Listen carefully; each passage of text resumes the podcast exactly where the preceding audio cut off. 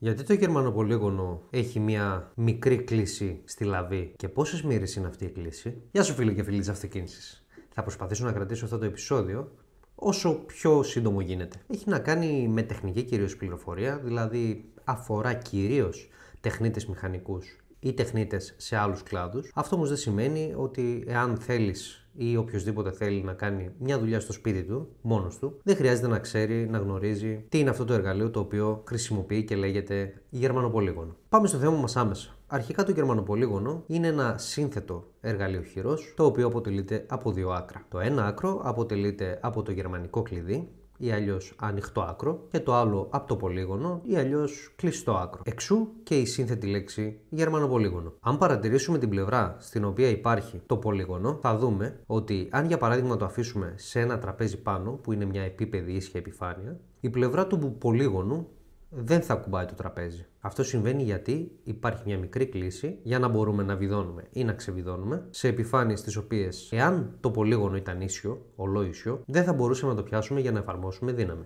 Επίσης αυτό συμβαίνει για να αποφεύγει το χέρι μας κατά το βίδωμα ή ξεβίδωμα παρακείμενα εμπόδια όπως βίδες, παξιμάδια ή άλλα εξαρτήματα. Πόσες μοίρες όμως είναι αυτή η κλίση; Η κλίση αυτή είναι 15 μοιρών και είναι τόση ώστε να γίνονται δύο πράγματα. Το πρώτο είναι να μπορούμε να πιάσουμε το εργαλείο καλά με το χέρι μας και να το κλείσουμε, χωρίς να χτυπήσουμε κάποιο άλλο εξάρτημα όπως είπαμε παραπάνω κατά την περιστροφή του. Και το δεύτερο είναι να μπορούμε να εφαρμόσουμε όλη τη δύναμη χωρίς μεγάλη απόκληση από το ίσιο επίπεδο, ώστε να μην υποδιαιρείται. Με λίγα λόγια, όσο μεγαλύτερη κλίση έχουμε, τόσο λιγότερη δύναμη φτάνει στη βίδα που θέλουμε να βιδώσουμε ή να χαλαρώσουμε. Αυτά για σήμερα. Ελπίζω να σου έδωσα χρήσιμες πληροφορίες ώστε να γνωρίζεις τι είναι αυτό που χρησιμοποιείς και γιατί είναι στη μορφή αυτή. Ακολούθησέ μας σε όλα τα κοινωνικά δίκτυα και τις ηχητικές πλατφόρμες και αν θέλεις κοινοποίησε το επεισόδιο για να το δουν ακόμη περισσότεροι άνθρωποι και ίσως να τους βοηθήσει. Ευχαριστώ που παρακολούθησες το επεισόδιο. Τα λέμε στο επόμενο. Γεια σου!